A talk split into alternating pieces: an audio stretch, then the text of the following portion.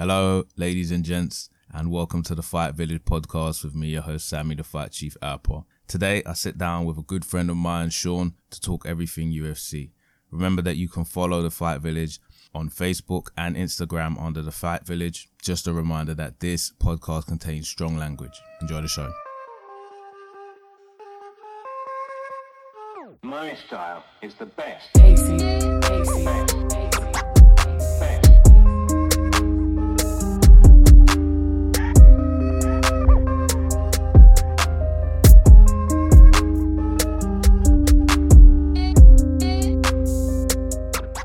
Yeah. I'm good, man. I'm good, man. Good stuff. We got a lot, a few things to talk about today. Yeah. So, so at first, I wanted to start with UFC on Fox 30 and the addition of Jeremy Stephens and Jose Aldo. Yeah. So, what are your kind of views on that fight? Um, for me, I think the UFC, and this is my opinion anyway, when, Hmm. from when I heard that uh, matchup was announced, I think the UFC is starting to look at um, Jose Aldo because of his um, obviously his last performances, especially obviously losing the way he's losing to um, I'll flip my and say Tony then um, to Max. I mean, Max. yeah, as you said, um, I think Max is Tony. Um, Tony. Apologies, guys. Uh, Max is Jose's um, kryptonite because I mean I, I'm I'm a fan of um, Jose Aldo growing up, and he's always been dominant. But to see him dominated like that in his last fight, I think personally, where whereas with Jeremy Stephens, I think because he's been such he's been on such a good, excellent run, especially in his last fight. I think the UFC is probably giving him obviously like a top ten name, like somebody as like jo- um, Jose Aldo, somebody that's been the champion for so long. Um, I think they're trying to use him as sort of as a big name to probably get some more the word, uh, more shine on Jeremy. I mean, uh, don't get me wrong, he's been tearing up. Um, I think they're using Jose Aldo as sort of like he's like um someone who's probably on his on, on a decline, and they probably think that um Jeremy is probably going to get that win of him. But I, me personally, I think we might see Jose Aldo maybe do a little run for the title. But if he doesn't perform as he's done in the past against Jeremy Stephens, then I think it's time for him to retire. That's my opinion, anyway. I mean, it's it's kind of a weird combination because Jose third in the rankings and Jeremy Stephens is like 12th or 11th. And Mm-hmm. so when you look at it ranking wise, it's not a fight that makes a lot of sense. But Yeah. then when you look at the the run that the two men have been on, where Jeremy's on a three fight winning streak Mhm. and Jose's last two fights are losses, but they're losses to the champion Exactly. you know, it kind of makes sense. I think that Jose is one of those guys you, you can't really rule out. Remember when he fought Conor and got blasted in like 13 seconds? Yes. And then people were like, oh, Jose Aldo's done. Yes. And then he came back and he beat Frankie Edgar, who has been one of the top guys in the featherweight division for a very, very long time. So he, he showed that he's still got the skills to compete at the higher levels. It's just, you know, someone like Max, Max is much, much taller. Yes. He doesn't cater to um, Aldo's striking style. And it seems like Aldo's having a little bit of trouble with his cardio as he gets older. That's That's, just what yeah, that's what ju- it just seems like to me because in the first and second fight with Max, he kind of wilted after that first round and a half. And so Yeah. that's when you really start to see Max take over the fight. So for me, it's really going to be interesting because Jeremy is a very aggressive type of fighter. He wants to come very, very close and land those big haymaker shots. Something we're seeing from him now is the, the leg kicks, which is uh, I, I'm always a massive fan of leg Mhm. kicks and, and using them to kind of impede your opponent's movement so that you can ramp up the pace and kind of dictate where the fight goes and manipulate octagon control to your own advantage Yeah. sa- saying that, you know, Aldo's always been the guy who's attributed to being one of the, the better leg kicks, bigger, um, sorry, better leg kickers in the division. So it's, it, I think for me, it's going to be quite interesting to see how those two kind of dance together. Oh, definitely.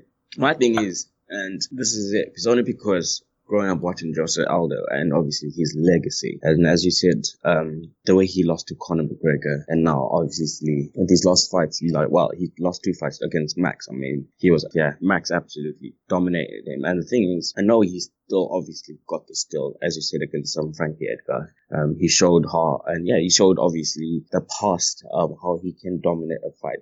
But I mean, after that, he did lose to Max. And my thing is, because obviously is lost more times now than obviously than he has before. I think in this fight, if he uh, and this is my thing, if if he, if he has a decent um, fight against um, Jeremy, and as you say, Jeremy is an aggressive fighter, um, then I def by all means I think yeah he should definitely go on for another run. But if he gets dominated again, like obviously like his previous fight, then I think yeah, it's maybe maybe have one more fight if if he wants to, or maybe uh, if the UFC is willing to give him somebody um, decent, maybe top ten. But I don't want to see him like ruin his legacy by obviously having these fights and then getting dominated in the way he has in the fights that he's previously lost to, like what the, the previous fighters he's lost to. Because I think that's tarnished his legacy because whereas the true MMA fans growing up know obviously what Jose um, Aldo is capable of, I think when like sort of like the spotlight was shone shone on him with the the build up to the Conor McGregor. And I mean, I was one of the fans that was like, I can't wait for people to see how dangerous this guy is. And then obviously for Conor to go and end the match, like he said he would. I think people already had the doubts then. And then obviously from from him getting dominated in the last two fights by Max, I think obviously people are really I've quite I sort of sort of questioned him more now. So I, I, don't want if he gets dominated by Jeremy and then people are gonna be like, yeah, no. There's like obviously don't ever want to recognize how good of a fighter he is. So I hope he does actually like bring back sort of like the old Jose Aldo. And yeah, with the leg kicks, I mean it's gonna be interesting as you say with them to um to see who's gonna basically dominate with the leg kicks. Me personally, I think Jose Aldo will, but again, I think it's a decent fight and I, I definitely want to see watch it. But I just hope Jose Aldo brings a lot more to the table than obviously his last fight against Max because man, his face, yeah, I ain't seen him beat up like that in a, I don't think I've ever seen him beat up like that before. no, yeah, it's very true. I think that I'm kind of in the same boat as you a little bit because on one side I understand that he's had five fights and he's won two, two of them, you know, yeah. and he's lost three.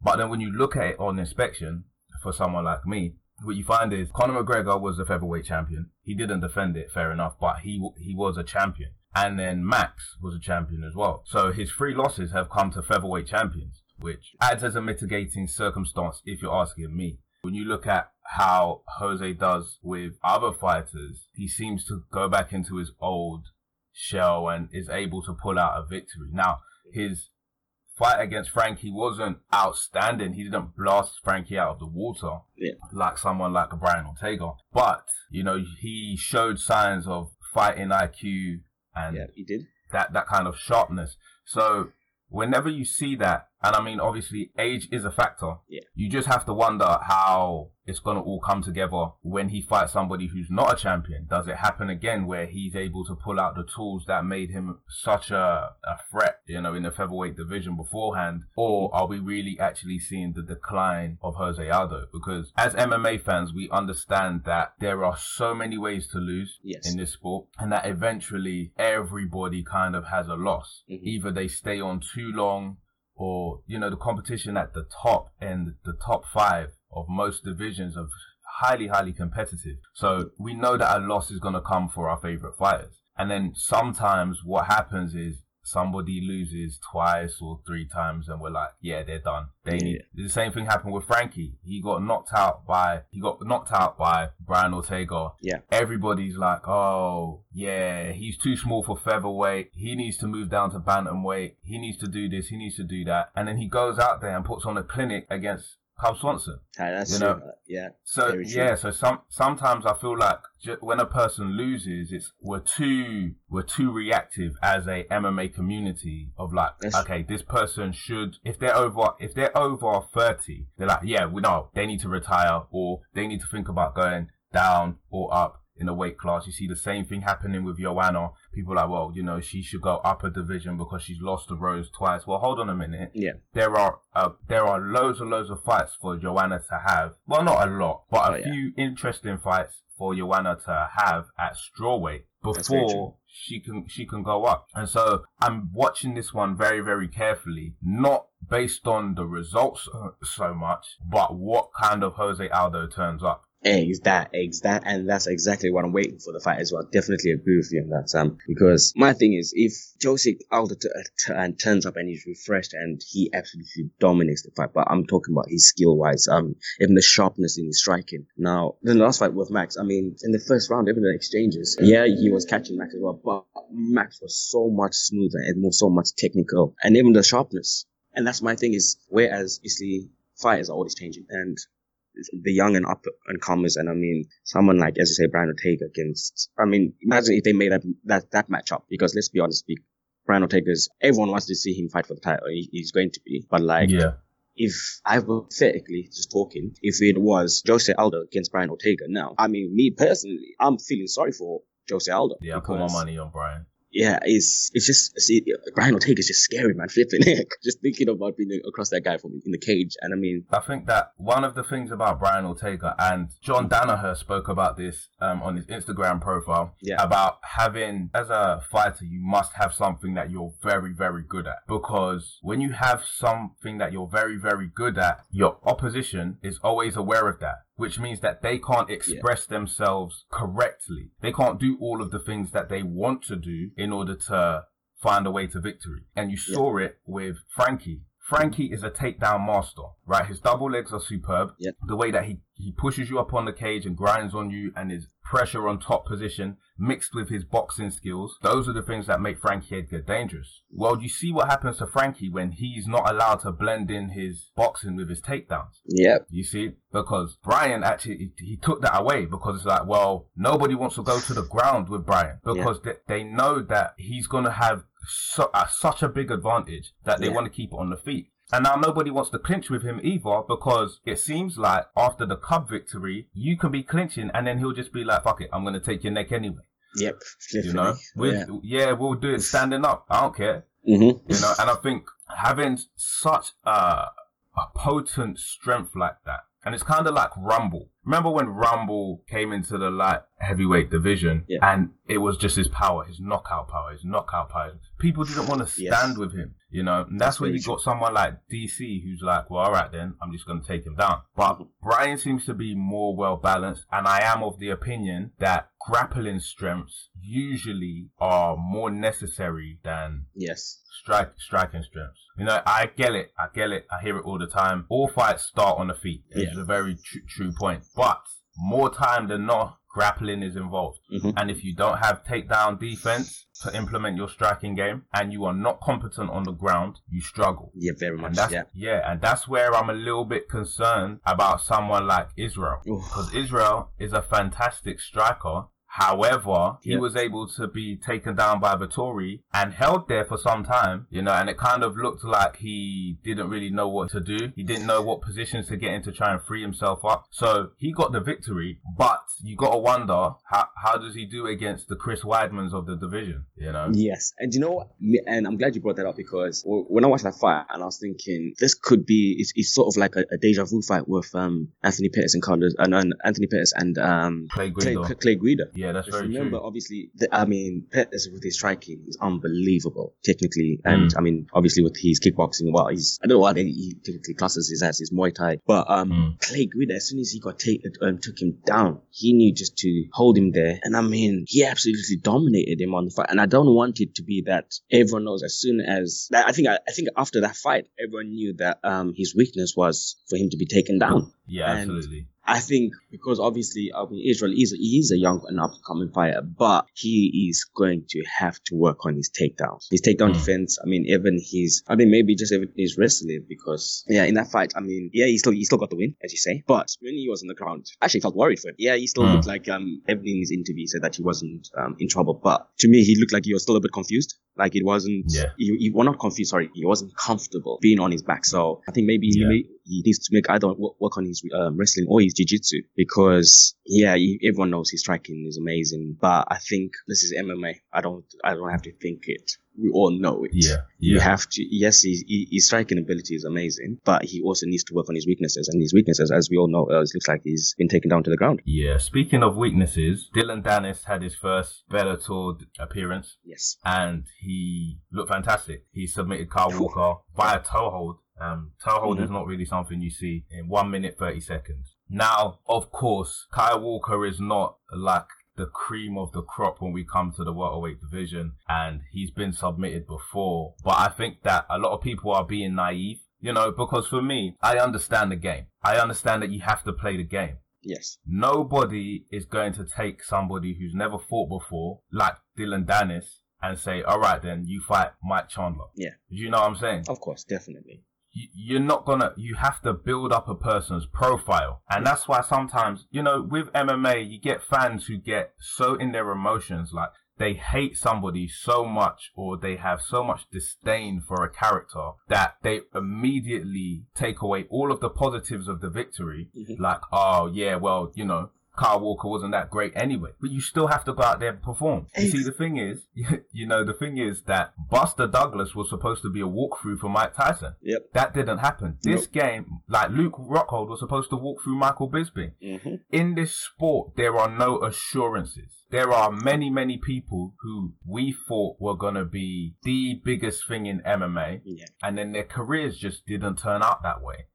And we have to be, yeah, and we have to be cognizant of that. You know, because, okay, it may not have been the opponent that you wanted to see, but Dillon still had to go in there and implement his game plan, especially where his striking is not so good. You know, I feel like he's kind of in the same boat as Mackenzie Dern Very true. because they are both stunning, stunning Brazilian Jiu Jitsu practitioners. However, their stand up needs work. And once they go against the more well rounded fighters, you're going to see it. But you have to remember that Dillon Danis brought a lot of eyeballs to Bellator that night. And you can say whatever the fuck you want. That's what happened, right? Because he was on the card and, and people either wanted to see him lose or win, people watched. So you Exactly, can That's true. yeah, and- and so you can bet that Bellator is going to treat his career like a Fabergé egg. They're going to guard it with their life, you know, and they're not going to try and feed him to the wolves too soon. It doesn't help when he's on the mic calling out Ben Askren. But you know, but I mean, obviously he knows Ben's retired. Ben's only spoke about fighting George St. Pierre. He's not really interested in. He doesn't seem to be interested in a comeback, and Scott Coker will probably not allow that to happen. But yes. yeah, but you know, I think props to him. He got in there. He did what he needed to do, and it will be interesting to see his progress. Were you impressed, or did you um not really? No, for me personally, in- I was, and I'm glad you you, um you brought this up because my thing is, and I, I totally agree with you, is when especially people are saying, "Oh, Kyle Walker, oh, yeah, he's he's um he, he had a loss on his record. They, uh, there are a lot of people, especially fighters as well, were like, "Oh, he should he should fight somebody with a win on his um his record." Now, yeah, that's true. He could he could have fought somebody with a win on his record, but he's fought a guy that's had five plus professional fights in the cage. He's won some and he's lost some. Now, he's not a big name, as we all know, but he's still Mm. been in there more than him. I mean, this was his first professional fight.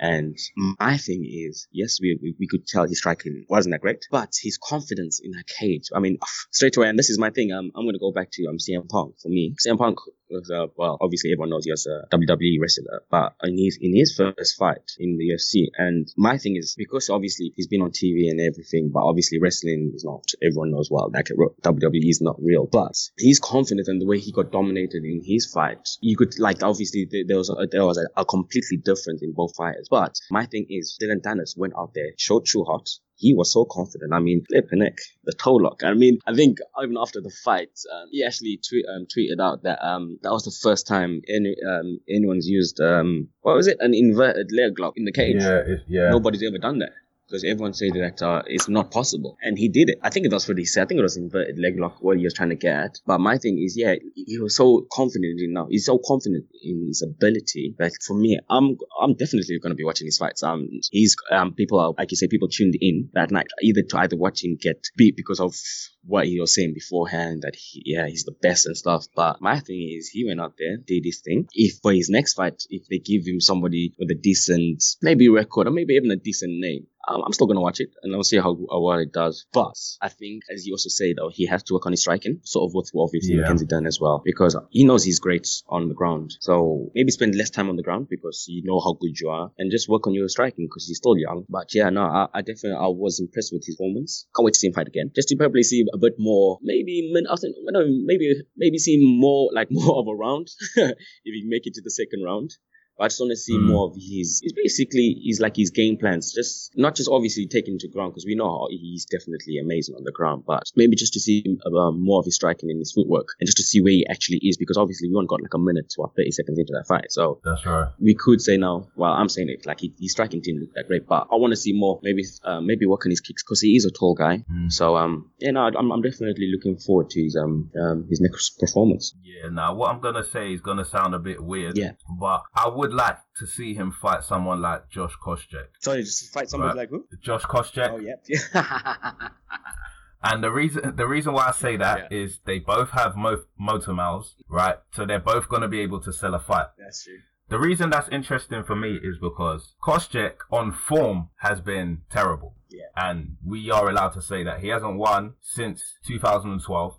You know. He's on a six, yeah, he's on a six fight losing streak. He's been knocked out twice. He's been submitted twice, but he's still a wrestler, Yeah, right? Which means that Danis may have a harder time getting him to the ground, and he's still got a bit of pop in his hands. He is, he is a much more competent striker than Dillon Danis. Yeah. However, on the ground, Danis is a monster, and I can't stress that enough. He's he's a beast. Yes. So it's a steeper challenge for him because there are more weapons to deal with. Yeah. However, it does look like Koscheck. I mean, he's 40 years old. You know, you don't get so many 40 year olds Yeah. fighting, especially in like divisions like the welterweight division. By 40, you're, you're kind of retired and doing the whole commentating thing. Yeah, But, but if they are willing to get that fight together, I think one, it poses a lot of questions about where Dillon is. And if he pulls it off, he gets that name, you know, that you were talking about recent, like just a minute ago. Yeah. You get that name, that vulture. Well, he's beat Josh Koscheck. Like most people who are, who have been watching MMA for some time know who Josh Koscheck is. And I think he hasn't been released from Bellator. He might have been, but I'm not sure. And, and consider that he, if he hasn't retired, you know, he doesn't retire in the next couple of days, I think that's an interesting fight to make because his yeah, record isn't great. Yeah.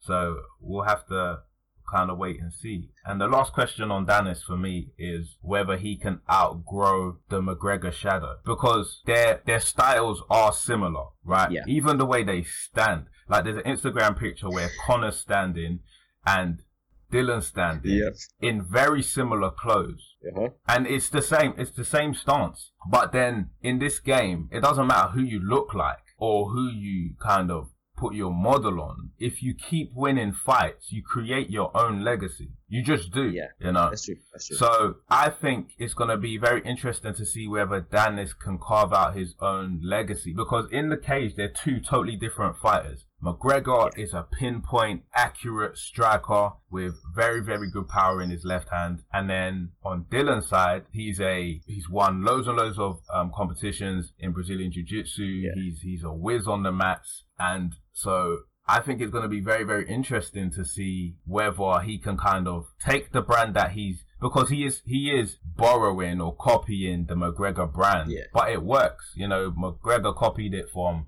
Mayweather, Mayweather copied it from Ali. Yep. Do you understand what I'm saying? Like it's it's all, but it's there. If you create so much of a persona for yourself, then people are going to tune in to either see you lose or see you win, and That's true.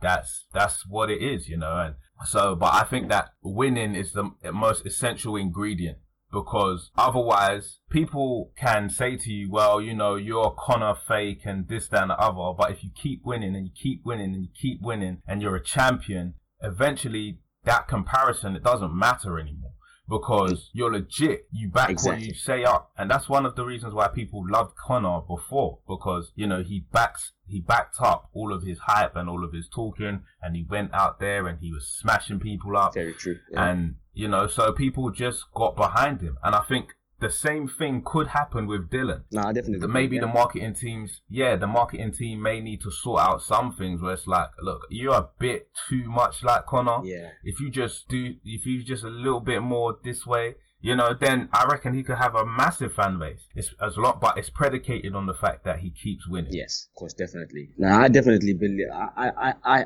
I, agree with you. I think, um, yeah, if his marketing team like brought something to show everyone about just Dillon, that's like taken away from obviously Conor, like from from the Conor side, and just basically brought it more in the like spotlight. Because my thing is for me, and the, the reason why I like Dillon as well is yeah, everyone's like, okay, yes, he's like a Conor a lot, but I don't know. I just get like his persona is, I don't know. Just like it the way he acts. I mean, even the way he walks, like he's like it's like Conor, but there's something about him. I think um I can't wait to see. Basically, I don't know. It's just even from his first fight, like um just watching him walk down to the octagon, I was just like, you know what? With him, like yes, like you got like somebody like um Colby. For me, I just want to see him get straight because he's obviously trying to flip and copy Conor. But, but But do you know what? Do you know what the thing is? Yeah, I was thinking about it before because I was like, well, why is it that people kind of liked Conor, but they have such a problem with Colby? And I think the reason is that Colby is very, very spiteful in what he says. Like he's got, Exactly. he's got no, yeah, like he's not, he's not trying to have fun with it. He's not, he's not kind of joking about it. Like he's deliberately being a very, very spiteful person. Like, yes, like It's- posting the spoiler alert for the Infinity War yeah, man. I don't know. you know, film. I didn't see it. I mean, I've seen the film before he Yeah. posted it. So but I was yeah. just like, yeah, I'm like, why would you do? You understand what I'm saying? Yeah. And it's kind of like he, people know he's not really like that. Yeah. Because if you took Colby and you put him inside Mike Perry, that attitude, you'd be like, okay, we can kind of get it. Because Mike Perry, for all of his in cage losses or whatever, Mike Perry loves violence. And if you walk up on him, he might do you something. You know You what know? I'm saying? And he just he doesn't back down. He doesn't. He, he had a street fight. Yeah. When is it? Friday night? Did you see?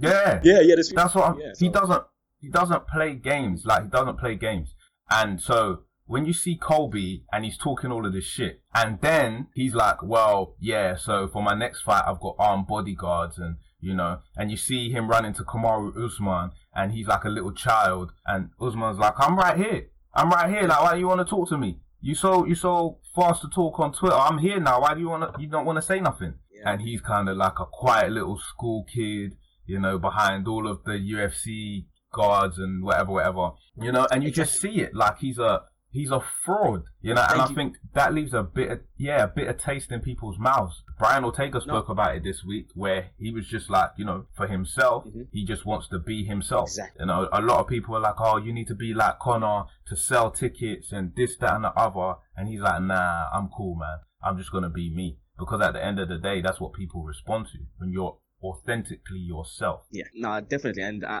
I'm thank you for bringing that up because my thing is the way Colby was. He's, he's been going on Twitter and social media. He's flipping keyboard warrior. Now, don't get me wrong. Obviously, he's a he is a dangerous guy for obviously stepping into the cage and everything. But he's literally trying to copy Conor because this is my and this is my thing, and I can't wait to, until someone. Uh, I hope RDA smashes him and the the Usman and like getting into his face, bro. He didn't even back anything he had to say. Like at least hype yourself up on the camera, bro. Like everyone's watching you. You're this loudmouth on Twitter saying all this spitefulness, but yet when somebody's in front of you, like you don't know what to say, you don't know where to look. Like you looking, you well, you, you're looking at him trying to smile, but bro, you're coming off like a prick, and that's what was pissing me off. I was like, Yeah. listen, if you're gonna be talking all this grease talk on online, saying what you're gonna be doing and stuff, and yeah, even like I'll be like just spoiling um the Avengers, obviously. And also, he also, I mean, now going, I'm not sure if you saw recently, he's also said that he's going to smack up Joe Rogan. Yeah. Yeah. Oh man. Like I don't know. Like does he not know? Like Joe Rogan's got a following. Like, and the thing is, uh, I I I mean, uh, Joe Rogan um responded last night. I think it was. Um, I just saw this morning, and I haven't you, seen you that. should have a look at it. And you're just like, yeah, she's like, Colby, don't smack me, man. He's like, but the way he's saying it, he's like, bro, I'm not scared of you.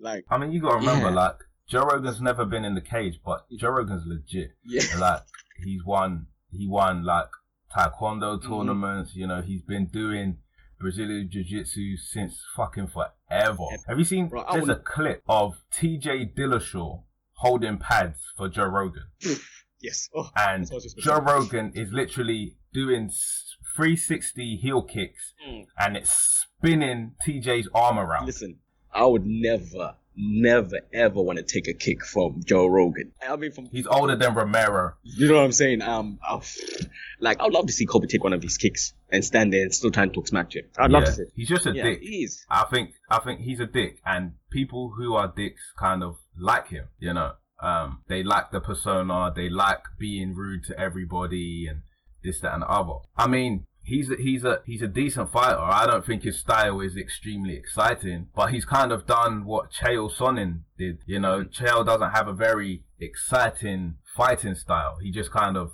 wrestles somebody, lays on top of them, and then wins rounds, right? It's not like Khabib, where Khabib takes you to the ground and smashes your skull in, or Kevin Lee, you know, where he drops elbow after elbow and he's trying to get you out of there. Chael Sonnen is basically like take you down, lie on you for a couple of rounds, and I think that Colby's style is very, very similar to that. And so, as a way of generating interest in their fights, they have to be these characters. But you know, you can do it without being like so wholly obnoxious. You can do it in an entertaining way. You yeah. can. But when you're when you have prided yourself on being a nasty, vindictive motherfucker and you can't and you don't want to back it up, it's I don't know, it just leaves a sour taste in people's mouths. I definitely. you know, yeah. it'd be interesting to see like some of the listeners' views on Colby because he's definitely somebody who's kind of divided opinion.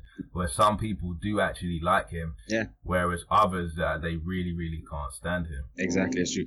But it's I find I find it so interesting that Kamaru Usman can't get a fucking fight. Do you know what I mean? It's like he can't get a fight, man. Shit. Jeez, I mean, what the hell? Do you know what? I'm, I'm like, guys, do you know? Do you know, and that's one fighter. Like, I was, I'm glad you brought him up, Sammy. So I'm glad you know, it's like you read my mind, man. Like, I want to see him fight. Shit. Give him a fight.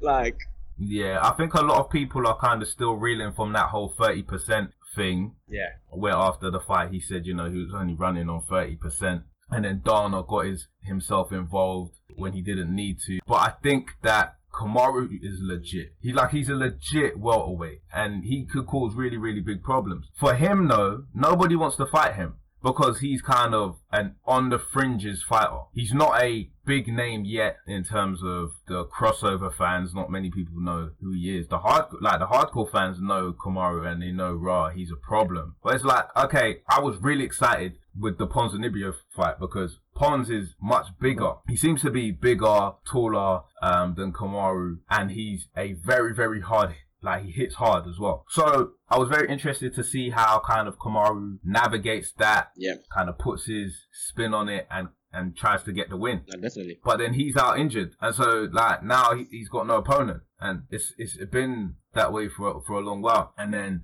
he wanted a crack at Darren Till, and we'll get to Darren Till in a minute. And Darren Till obviously went for the Wonder Boy fight. Why? Because it's a better fight. Like, it makes more business Exactly. sense. Um, so you know, it's no knock on Darren Till. I fucking love Darren Till, and Yeah. Yeah. so now, you know, he went for Colby. Colby's now got RDA. So it's like, who does he, who does he fight? You know, and nobody's willing to put their hands up and say, yo, you know what, Kamaru, like, there's all this, uh, there's all this talk around you and da da da da da. Listen, you, you can catch this smoke, Yeah. man. Nobody's doing that. Everybody's silent. Everybody, when they say Kamaru Usman, everyone's like, yeah, no, it's just- I'll, I'll wait for my opportunity, You know what I'm saying? man. I'll just sit here and, you know, and I think it's a shame because I think he's a very, he, I think he's a talent. So we'll have to kind of just wait and see what the UFC can put together and whether somebody can actually, uh, Step up to the plate, man. yeah, exactly. Because I, th- I think it's extraordinary. Like, Yeah, no, definitely. I mean, just, somebody like, needs to step up. Don't want it. Yeah. I mean, everyone's like, oh, I'm willing to fight whatever, but clearly nobody wants to step up. And I really Yeah, it's a the thing that's been brought out a lot, and it's mm. like, man, I know why you're saying it, but it's not true. Like, nobody who's a professional fighter wants to fight everybody, Exactly. you It's know, true. at any time.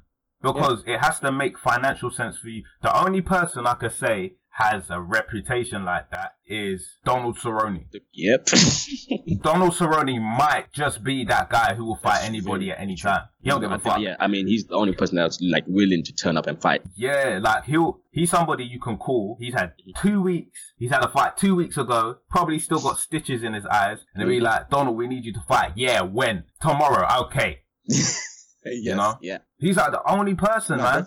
And and everyone else is talking it, but they don't really look. You you got to remember, there's managers involved. the UFC's involved, big organization. If you're a, a person who's thinking about their future and you're not like some 21 year old, 22 year old kid who's just doing it because it's fun and you get to make money, if you're kind of getting on a bit and you, you, you realize like, raw, you, it's not even about fighting all the time. It's about picking the right fights. You understand? Yeah. Nate got that fight with Conor. He ain't fought Mhm. since. Why? Because when you made two million or three million, however much money he made fighting Conor for the second time, you don't want to fight for five hundred thousand Exactly. again. So then your who you want to fight becomes important. It, it can't be like I'll fight anybody at any time because anybody doesn't get you two million. Exactly. You need that profile. You know? You need somebody with that profile. Exactly. You know, and unless you're the name, because for a lot of these guys, they weren't the name. Like you can say what you want. Nate Diaz has a big following, Nick has a big following, but Nate didn't get that payday because he's Nate. He got that payday because he's Conor. Yeah, he fought Conor, sorry. Right? So now, if there's no Conor, you can't make that amount of money Exactly. again unless you pick the right person. You think that Nate Diaz versus Kamaru Usman at welterweight is gonna do numbers? I don't No. think so. So then it becomes important. Like, but and this is what I'm saying. People, a lot of people out here saying, "Yo, I'll fight anybody, anytime, man. You guys are Yeah. bums." And it's like, all right, fight that person. Uh, it's Nah. like, nah, you know what? Uh, Yeah, nah, because, man, because the thing nah, is, it doesn't um, benefit them because, especially they'll be like, yeah, I'll fight anyone, but then they get given somebody with not a big following, but he's on a tear up, his skills are amazing, and then you gotta think about, oh shit. What if I lose that fight? Like, I could possibly lose that fight, and then my like they pro like obviously fan base and stuff like goes down. So yeah, they need to you go down in the rankings possibly as Yeah. well. It's a need to keep delicate balance, man. Yeah, you know, and I think a lot of people. I had a boxer on the other day, a good friend of mine called uh, Kojo Menace, Yeah. and you know, he was saying it's a balancing act between promoters um, in boxing because it's like they want the most money for their fighter, but they don't want their fighter to get in danger. Like they don't want to put out their fighter against somebody who could take away their zero, especially where the zero is so important in boxing. You know, that undefeated. So you can look, and a person may have 29 and 0, but who they fought is they're basically journeymen. A bunch of journeymen who have never like got to the elite level, You've got these prospects blowing through them. And that's one of the things that I do like about mixed martial arts. You ain't gonna be like that Yeah. for long. People gonna find out really like who you are. Yeah. You know, because once you get to a point where it's like you're in the top 10 of the division, you have to fight somebody difficult, man. You you just have Yep. to. You know, especially in divisions like the the uh, lightweight division. You know, the lightweight division is so deep. It's so deep. Like you can't run. It's like one of the worst. If you're a person who's trying to coast and fight this person and then maybe fight another person, you're gonna get found out real soon yeah. shit, man. You know, so I think I think it's interesting. I think fans always need to be aware of it when they don't see the fighters doing what they, especially when the bold-headed one like enjoys that person's company or is trying to, you know, make them into a a brand name because he don't want them to fight like super super guys anyway. He wants to kind of coach them through it. So I think it's a part of the sport. It's something that we got to deal with, but it's just annoying when you hear people say things like, "Oh yeah, I'll fight anybody at any time." It's like, all right, fight this motherfucker, and they're like, you know what? I think I bruised my toe. I'm like, out. that's- all for the four excuses weeks just start turning up. Yeah, that's what I'm saying. Just say what you want to say, man. Say, listen, man, I'm here to get paid. I fight. I, I, I'm a fighter. I fight. I can get in the ring. I ain't scared of nobody. But it has to make financial sense for me. I respect that more. Definitely. You know? If you're honest with it from the from the get go, then yeah, go for it. Yeah, exactly. So, Darren Till, Wonder Boy. Yeah, mate. This is possibly one of the best headliners to come to the UK. Yeah. Because I don't, you know, I think that UK MMA is on is on a rise. The fans who enjoy MMA in the UK, me, you, Stefan, some of the other guys who've been on the show, and just the MMA community in the UK. Full stop. We're rabid. We consume so much MMA. Like we stay up till fucking Yeah. three o'clock in the morning to watch this saying? shit. You know, because it's over at the US, and I feel like whenever they Dana puts t- together a card to come over here, it's a weak Yeah. card, man. It's always a weak card, and it's got like one good Yeah. fight, just one, one or two, and I think it's a real That's shame. true. No, definitely that's true. I feel like I just think like once in the history of the UFC, they should do a stat card in London, and I do get it that most of their consumers are in the in the US. I understand that, but just listen, Dana, You know Just once, man. Just once. Give us a stack fucking Trust. card, man. I mean, Yeah, come on. But I am interested in the Darren Till fight. I think it's a very interesting Nah, fight. definitely, I agree. with Um, especially since Steven's dad wasn't a hundred percent on it. You know, when they, when the first, the ideas of the fight were first kind of floated out there, Steven's dad was like, nah, nah, nah, nah, nah, nah, nah. Mhm. We're going for Mhm. another rematch. And it's, I think it's an interesting fight. I think Wonder Boy is definitely the more slick fighter. Yeah. He's, he's more creative with his kicking game, whereas Darren's very good with his hands and he, he can throw kicks as well, but the dexterity that Steven has in his, his feet, man, the way he can just, you feel like it's going low and it goes mid. You feel Yeah. like it's going mid and then it goes high. His ability to do that to people, and you saw it against Jorge Masvidal Yeah. as well. He just, he's just confusing. man. he's, He's- really His switch confusing. kicks are, whew, yeah. Oh, Yeah, and because he's long, you know, he can uh, use the kick to create distance. And when he creates distance, that's when he gets super creative. yes. That's when he gets really, really creative and he starts picking people apart. I think that's going to be the massive focal point in this fight because Darren Till does his best work when he juggernauts you. You know, when he presses you against the cage, he'll throw elbows. He's, he, you know, he, he'll go body with punches. He'll go head with punches. He'll throw uppercuts, left hooks, right hooks. And just swarm you, and that's what he did against that. You know, that's what he did against um, Donald Cerrone. So I feel like if there's distance, then it's probably gonna go to Stephen. Yeah, no, definitely. If there, if it's up close and personal, then Darren's gonna take it. And I think it's that kind of, it's that easy. Yeah. Uh, do you have any views No, on I, it? I, Or I, I totally 100% agree with you. Like, yeah, you hit it on the nail because um, my thing is, I think, well, as well with even with the distance, I think as much as I like Wonder Boy, um, I think. And the thing is, Darren, they've got obviously they they they got the same the similar martial arts they've obviously practiced. I think he will cancel out. Well, I'm hoping he's able to cancel out some of obviously his kicks um, from a distance. But if he's not able to, then I think yeah, it's going to be War Boys night. But I think from like um, as you say, the Donald Cerrone fight, I think if Wonder Boy doesn't watch that fight um, and obviously study it, I think he's going to be in trouble because if he's not able to defend himself like like on the cage, like standing up like the clinch work against like obviously what Darren's going to be throwing, it's going to be a bad night for him. Whether or not he's going to be able to take some of the shots, because I mean, like from when he fought Tyron Woodley, okay, yeah, he took Tyron Woodley's best shots, but he was still rock- rocked. My thing is, Yeah, this is something that's an- annoyed me online Yeah. because a lot of people have said I'm I'm all for criticism and I'm all for supporting who you want to support. But let's look at it objectively because people were saying, well, you know, Wonder Boy stood up to Tyron Woodley. I'm like, well, mm, not really because the two times that Tyron hit him, he was flat on Yeah. his back, right?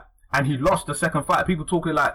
He beat Tyron. Nah. He didn't beat. He's never beat Tyron Woodley. The first one was a draw, and the second one was a loss. Yeah. And if he had, he would be champion, but he's not. And so to dismiss the idea that Wonder, um, that Darren Till's power could be a very, very big focal point in this fight is, you know, is to ignore a massive part of the of the of the fight. You know, um, and I think that his power is a great equalizer.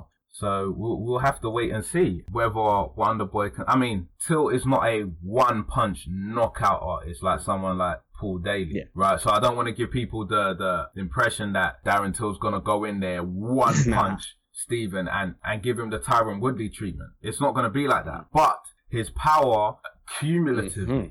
Putting punches and kicks and elbows and being overpowering. That's what I mean by when I say like the the power. Uh, I'm not really talking about one shot, one kill Yeah. power like Jimmy Manuwa has.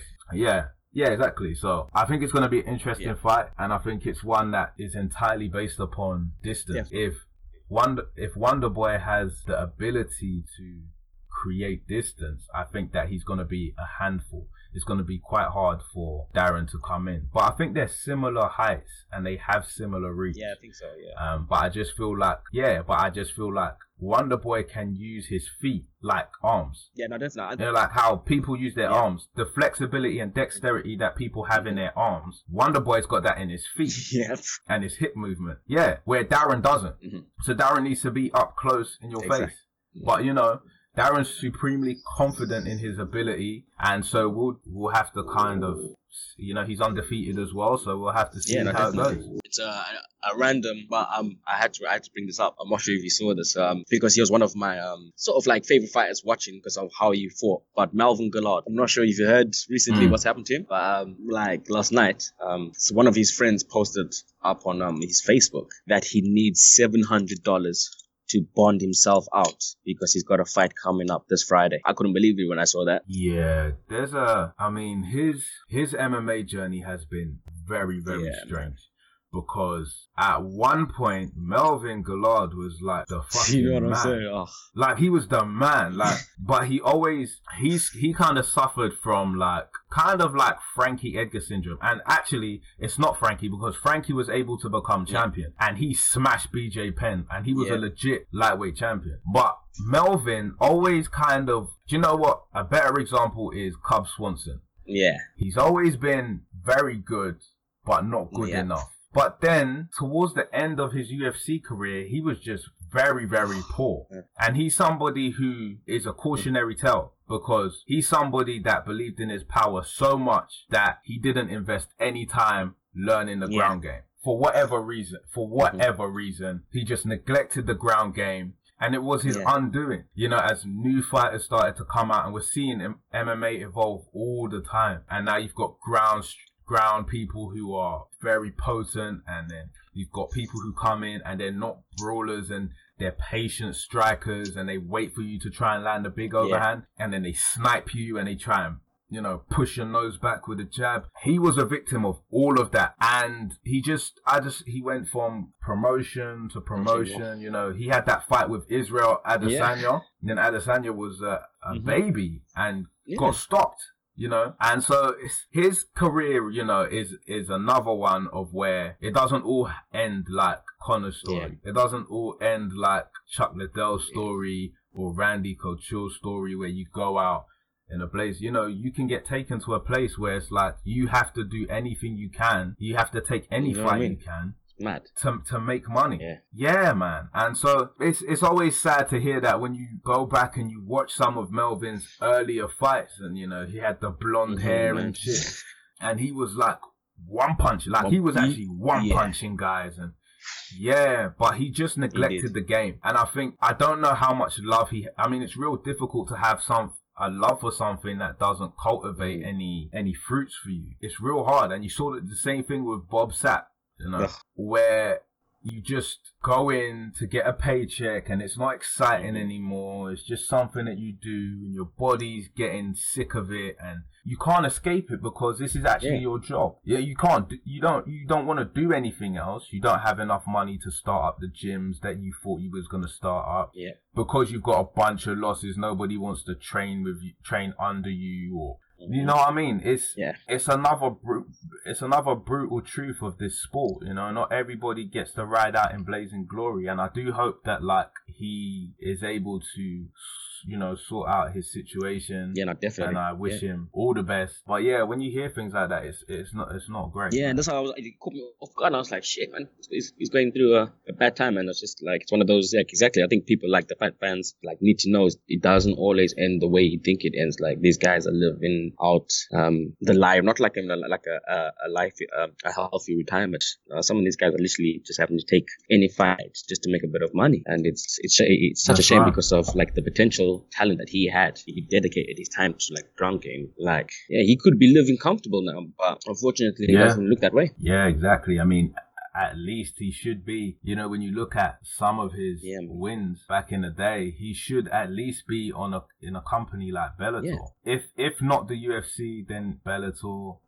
But like he's on these really obscure organizations. Yeah, he's literally just going for like these. Some of them are up and coming promotions. He's literally like taking any. It looks like he's just taking any fight with any promotion in different countries. It's crazy. yeah, and he's doing kick. He's doing kickboxing as well as Oh, yeah, and he MMA. even took a, a bare knuckle Yeah. fight um here in the UK and he lost. Yeah, that's but that's what I mean.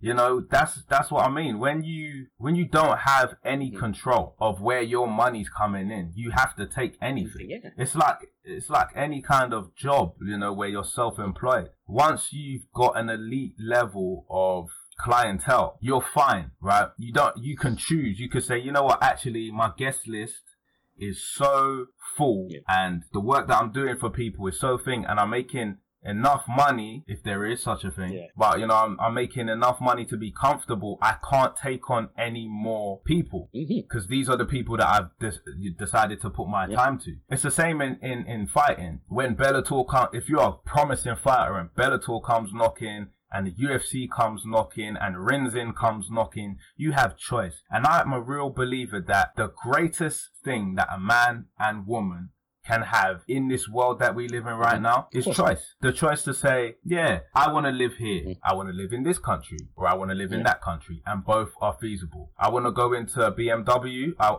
want to go into Mercedes and I want to see which car I, Mhm. I can have. Not, oh, well, I have this amount of money and it can only get me a Volvo. So I only have Yeah, a Volvo. Do you understand what I'm saying? The quality of your life is based upon the amount of choices you have to make. agree. Yeah. And so I feel like when you're in someone like Melvin's situation, you don't have any yeah. choice. You have to get what Mhm. you're given. And like I said before, I just feel like I hope that he's able to put something together where he is able to start making Yeah. choices and that like, you know, this isn't this isn't how his story ends. Yeah, definitely agree, man. It's mad.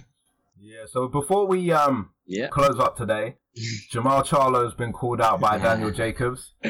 What do you reckon? Because Jermall's like the Yeah. superstar at the moment. Oh, do you know what? I know. For my thing is, and now I'm not sure if people have looked into this. Jermall Charlo is the up and coming superstar. Emph- I'm emphasizing on that word up and coming. I'm going to Danny Jacobs. He's fought Golovkin. He's got that experience. He's calling out the up and coming fight, and this one for me makes it exciting because I love Jermall. Because yeah, he's he's the way he fights. I mean, his personality is loud. I mean, both of them. I mean, uh, if people haven't seen the twin brothers, man, they they are. I think they're funny. I mean, yeah, they're a bit, well, I say a bit arrogant, but they believe in their abilities and right so. But Jermall, for me, I think this is, is something that's great for him. That the fact that Danny has called him out. I think if he takes this fight, well, I he will take that fight. I know he wants it. I, I think he's gonna, he's, he, he might have a bit of problem, a, a- a bit problem, a bit of problems with Danny Jacobs, but I still see him be, um, best in him. And for me,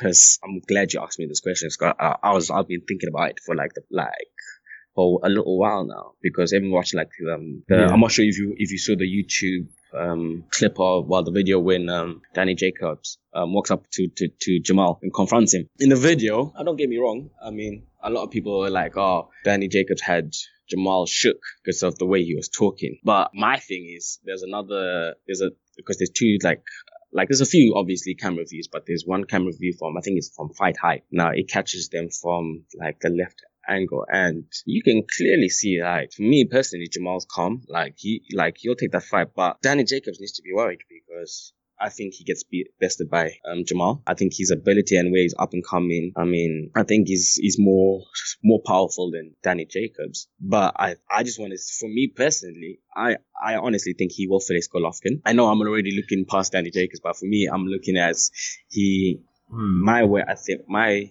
thing is like root for for Jermall. Not like this is my opinion. Shall I say is he best um um Danny Jacobs, and I think he would have to fight uh, if they don't make the GG um G- Golovkin versus Canelo fight like now because they said they're trying to talk about September. I know De La, De La Hoya said that yeah it's gonna be the rematch is gonna be in December um, September I think, but I think if Canelo can't get that fight, I think he should take Jermall next. Yeah, well, obviously if Jermall gets through Danny Jacobs, which I think he will, um, I think a good fight. The next fight would be um, Jermall versus Canelo. That's my opinion, anyway. This, I mean, it's a very interesting uh, situation. I mean, obviously, my boxing knowledge is quite limited. Um, I only kind of know about some of Yeah. the bigger names, but Jermall is a name that is coming up in, and his Yeah. twin brother as well. It, they're boxers who are coming up in conversation more and more and more. They seem to have a lot of fans who really enjoy their boxing style and them as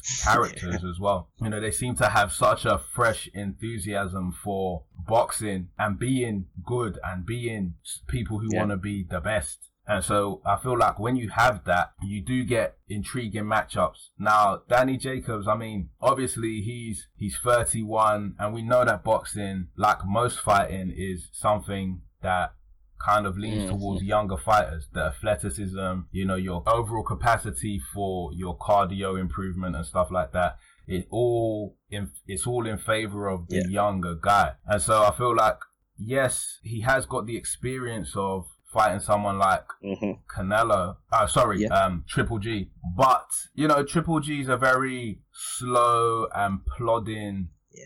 fighter. He kind of heads you off like a shark. He traps you in the corner, but his style is not as explosive as the mm-hmm. Charlo brothers. They're very, very Yeah. sprightly in the ring. You know, they bounce about, they catch you, they catch you coming in. They can, they throw a left hand and it brushes the top of a person's head. They've already got the uppercut Yeah. coming back up. Yep. And so they trap fighters that way by luring them into a security where it's like, oh, I was able to slip that hook, but it's like, oh shit, Mhm. there's a hook coming now, Yeah. and then there's a cross, you know, and and and so they're a little more dynamic in their their fighting style. So I feel like I agree with you in terms of, especially Jermall, who is the more more, Yeah. more popular one. I feel like he could be a real handful for someone like uh, Danny Jacobs. But like we said before, it's a, a fight is a fight, and I hope that they can agree to something because I think that will be a very Yeah, and I definitely agree. Yeah, hopefully they can come to the table and agree, yeah, to the terms, because yeah, it'll be an interesting fight, definitely. exactly. And so we'll wrap it up for today. Sean, always a so pleasure much. having you. Always a Um, pleasure to be on the show, man. No worries, and uh, we'll do it again sometime. Sammy, you take care, man. All right, and you too, man. Take care of yourself. My style is the best. Casey, Casey.